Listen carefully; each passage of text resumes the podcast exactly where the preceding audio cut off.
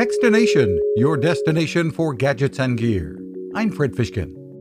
The next in vehicle experience digital cockpits. They're being adopted by many car makers and can be great or not so great.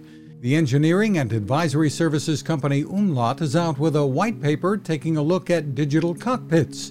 The lead in the category, Navid Farouz, says Cadillac, Mercedes, and BMW are building these new digital cockpits today.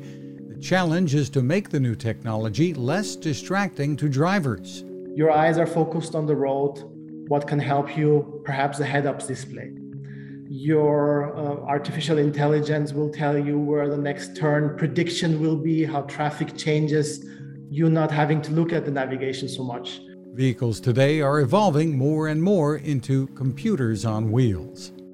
You can find us at Techstination.com. I'm Fred Fishkin. Now, this. It takes a lot of listening to build a better radio, and that's just what the folks at C. Crane have done.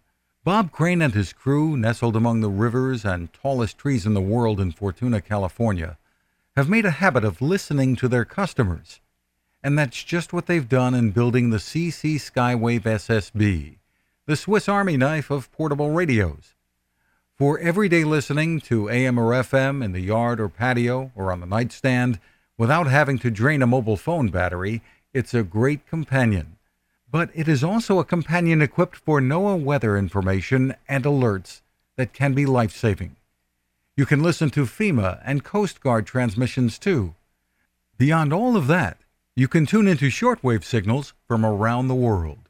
It's compact, easy to take with you, and built to last. The CC Skywave SSB. Click on the link at techstination.com.